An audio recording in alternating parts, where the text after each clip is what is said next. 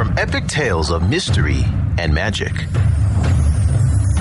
to accounts of battle and empire. From the verses of ancient poets 关关雎鸠，在河之洲。 to the masterpieces of our times. A Light on Literature brings to life China's literary heritage and a look at the world in a new light.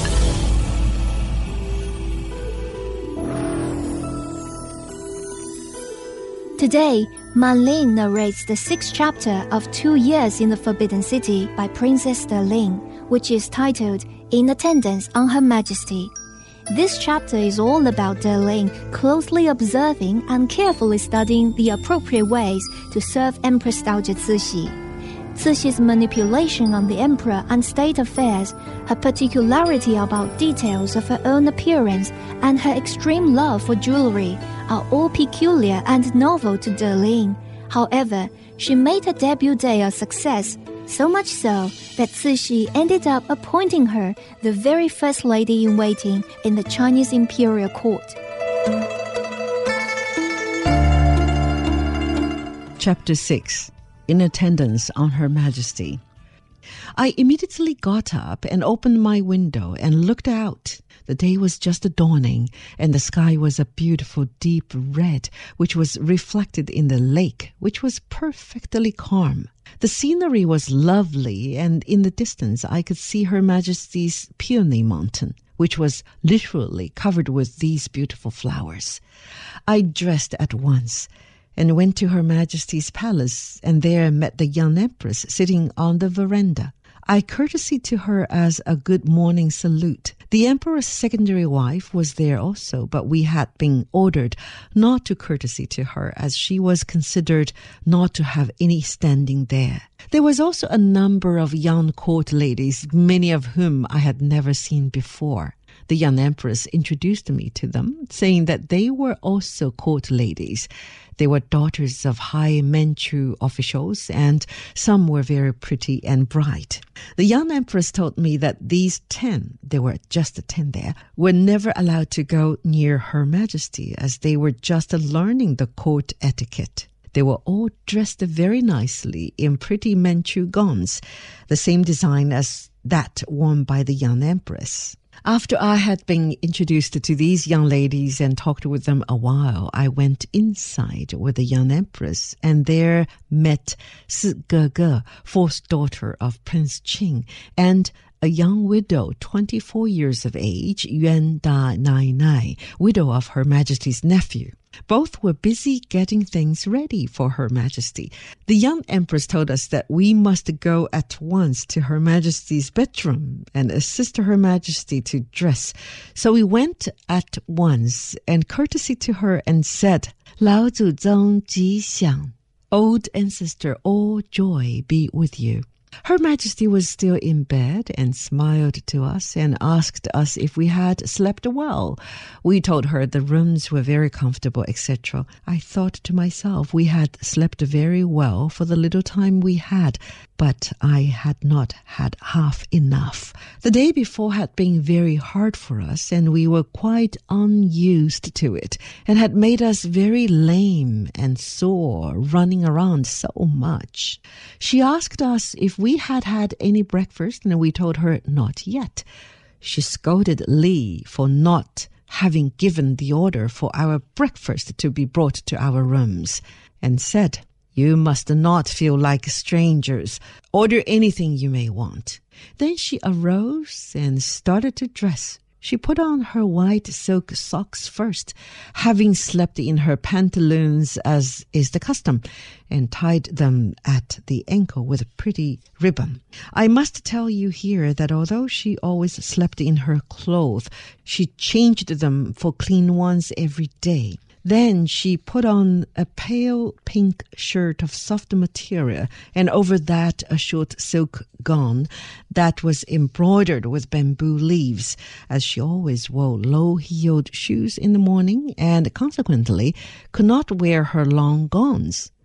After she had dressed, she walked over to a window in front of which were two long tables covered with toilet articles of every kind and description. As she was washing her face and dressing her hair, she said to my mother that she could not bear to have the servant girls, eunuchs, or old women touch her bed, and that they were dirty, so the court ladies must make it. When she said this, she turned to my sister and myself. We were standing a little to one side and said, You two must not think for a moment that the court ladies do servants' work. But you know, I'm an old woman and could easily be your grandmother. And it will do you no harm to work a little for me. When it comes to your turn, you can superintend the others and don't have to do the work with your own hands. Then Her Majesty said to me, Darling, you are a great help to me in every way, and I make you my first lady in waiting. You must not work too much, for you will have to make all the arrangements for the audiences for foreigners, and you will have to interpret for me. I also want you to look after my jewels, and don't want you to do rough work at all. Rongling, my sister, can choose what she likes to do. I have two more besides you, Sigege and Yuan Da Nai Nai, making four altogether. And uh, you must all work together. It is not necessary to be too polite to them. And if they are not nice to you, you let me know. Although I was very happy at receiving this appointment, I knew that according to custom I must refuse it, so I thanked Her Majesty very kindly for the honor she had given me and said that I did not know enough to hold such an important position and would prefer to be just an ordinary court lady, and that I would uh, learn as quickly as possible to be useful to her. She hardly let me finish what I was saying when she laughed and said, Stop!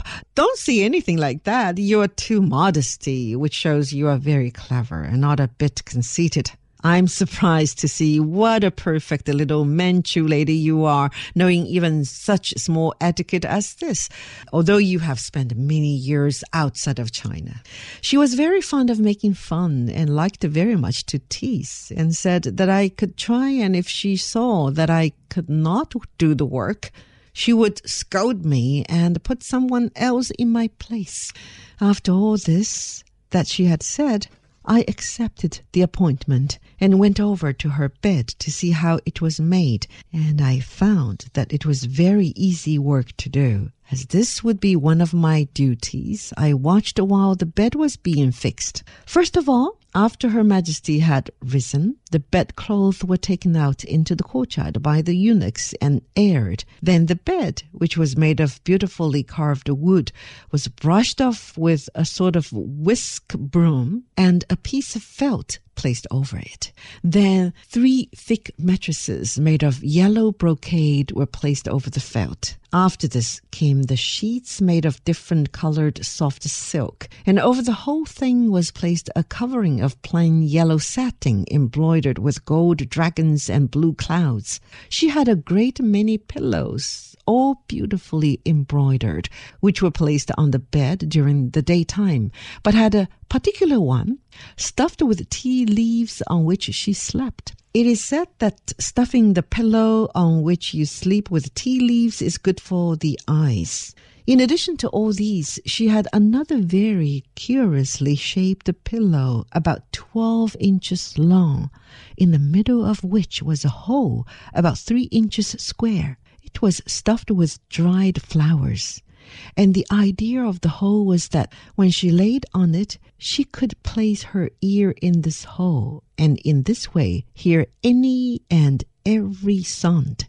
I suppose in that way no one could come on her unawares. Besides this last yellow embroidered cover, there were six covers of different colors pale mauve, blue, pink, green, and violet, and were placed one on top of the other. Over the top of the bed was a frame of wood handsomely carved, and from this frame, white crepe curtains, beautifully embroidered, hung and numerous little gauze silk bags filled with scent were suspended from the carved work of the frame. The odor from these bags were very strong and made one feel sick until they became used to it. Her Majesty was also very fond of musk and used it on all occasions. It took us about 15 minutes to make the bed, and when I finished, I turned around and saw that Her Majesty was dressing her hair. I stood up beside Her Majesty while the eunuch was dressing it,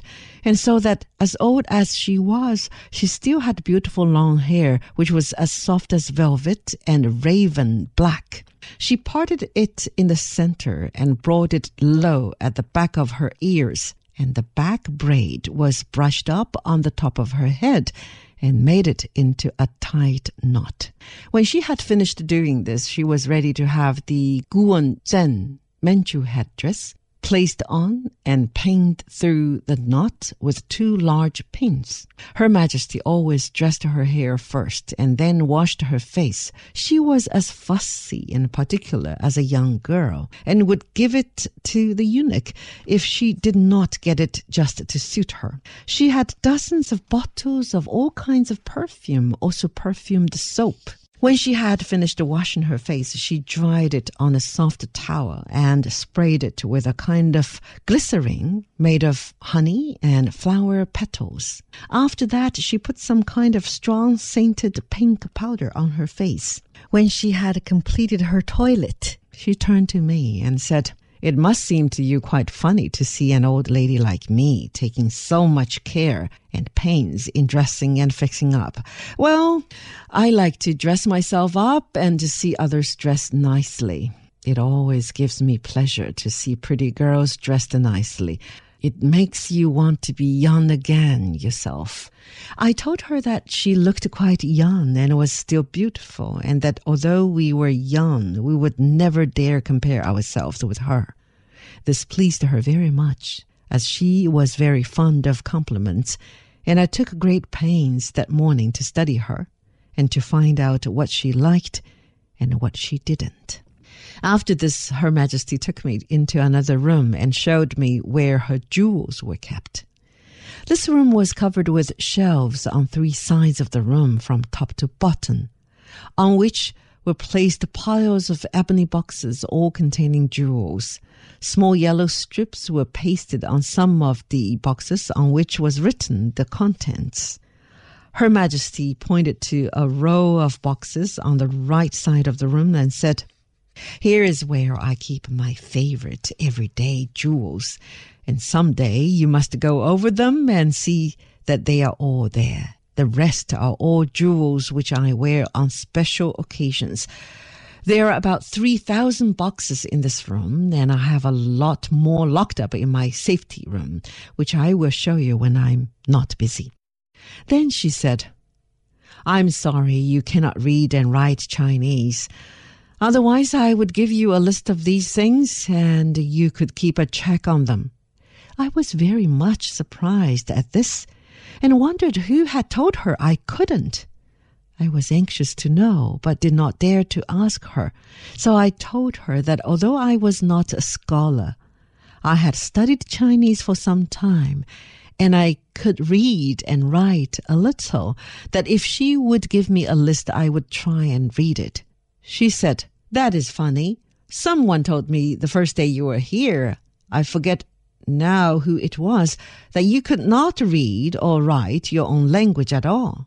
While she was saying this, she was looking all around the room, and I was sure she knew who it was that had told her, but she would not tell me. Then she said, When we have time this afternoon, I will go over this list with you.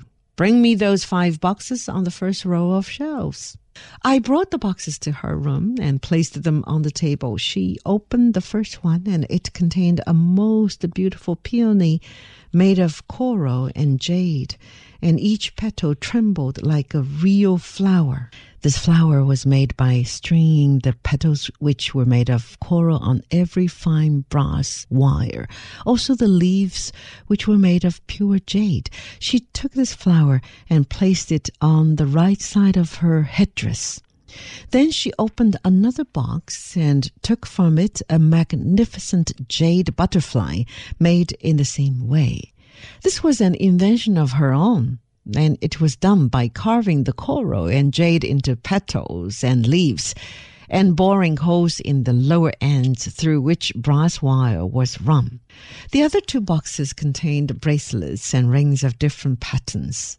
There was a pair of gold bracelets set with pearls, another pair set with jade, with a piece of jade hanging from the end of a small gold chain, etc. The last two contained a chain of pearls, the like of which I never saw before, and I fell in love with them at once. Her Majesty took one which was made into a plum blossom string by winding a circle of five pearls around a larger one, then one single pearl, then another circle of five pearls around a large one, and so on, making quite a long chain, which she suspended from one of the buttons of her gown. At this juncture, one of the court ladies came in carrying several gowns for Her Majesty to select from. She looked at them and said that none of them suited her, to take them back and bring more. I had a look at them and thought they were perfectly lovely, such pretty colors and so beautifully embroidered. In a short while, the same court lady came back carrying more, and from these her Majesty selected a sea green one embroidered all over with white storks. She put this gown on and looked at herself in the mirror for a while, then took off her jade butterfly. She said, You see, I'm very particular about little details. The jade butterfly is too green and it kills my gown. Put it back in the box and bring me a pearl stork in number 35 box. I went back to the jewel room and fortunately found number 35 box and brought it to her. She opened the box and took from it a stork made entirely of pearls set in silver, the bird's bill being made of coral. The pearls making the body of the bird was so cleverly set that the silver could not be seen at all unless one looked at it very closely. It was a most magnificent piece of workmanship, and the pearls were of perfect color and shape.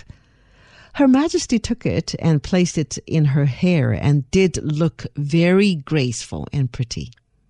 Then she picked out a mauve colored short jacket, also embroidered with storks, which she put on over her gown. Her handkerchief and shoes were also embroidered with storks, and when she was entirely dressed, she looked like the stork lady. Just as she had finished dressing, the Emperor Guangxu came into the bedroom dressed in his official clothes. These clothes were exactly like other official clothes, except that he had no button on his hat and did not wear the peacock feather. He knelt down before Her Majesty and said, Qing Baba, Ji dear father, all joy be with you. It may seem curious that the emperor and all of us should call Her Majesty Father, and the reason why this was done was because Her Majesty always wanted to be a man and compelled everyone to address her as if she were actually one. This was only one of her many peculiarities. I did not know whether to courtesy to the emperor or not, not having received any orders as to what I should do. However, I thought it better to be too polite than not enough, so I waited until either he or Her Majesty went out of the room, as we were not allowed to salute or courtesy to anyone in her presence. In a little while, the Emperor went out, and I followed him out into the hall. And just as I was in the act of courtesying, Her Majesty came out. She looked at me in a very peculiar way, as if she did not approve of what I had done, but said nothing. I felt very uncomfortable and made up my mind that being too polite did not always pay after all. I then returned to the room again and saw a small eunuch placing several yellow boxes on a table at the left side of the room. Her Majesty seated herself in a large chair, which was called her little throne, and this eunuch opened the boxes, took a yellow envelope from each box, and handed them to Her Majesty. She opened these envelopes with an ivory paper knife and read their contents. They were memorials from the heads of the different boards or from the viceroys of the different provinces. The emperor had come back and was standing at the side of this table. And after she had finished the reading, she handed them over to him. While all this was being done, I stood at the back of her chair.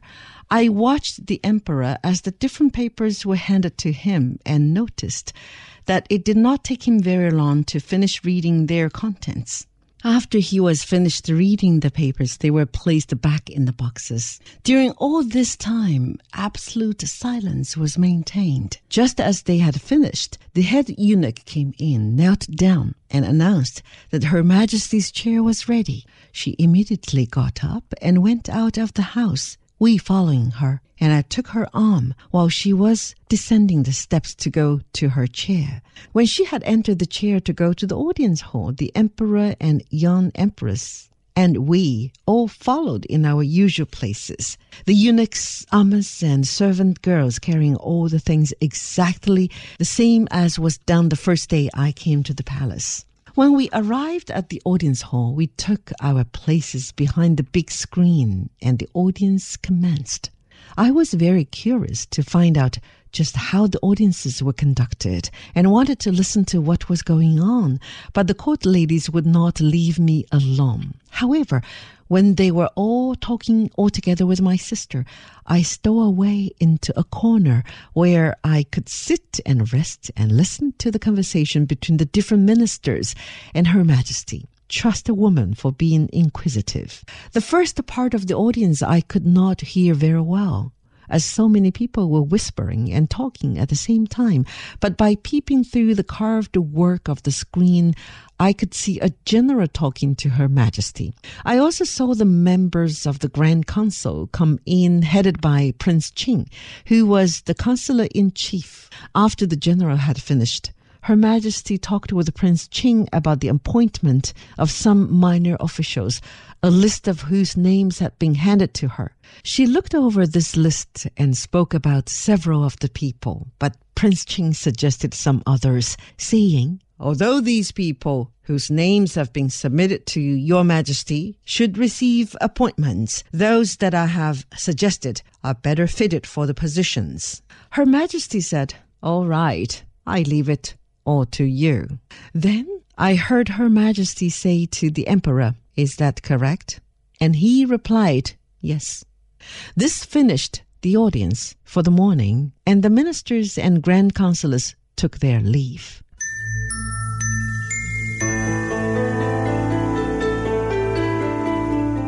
And that was the sixth chapter of Two Years in the Forbidden City, written by Princess Ling and narrated by Man Ling. Join us next time on Light on Literature for Chapter 7 of the book titled Some Incidents of the Court.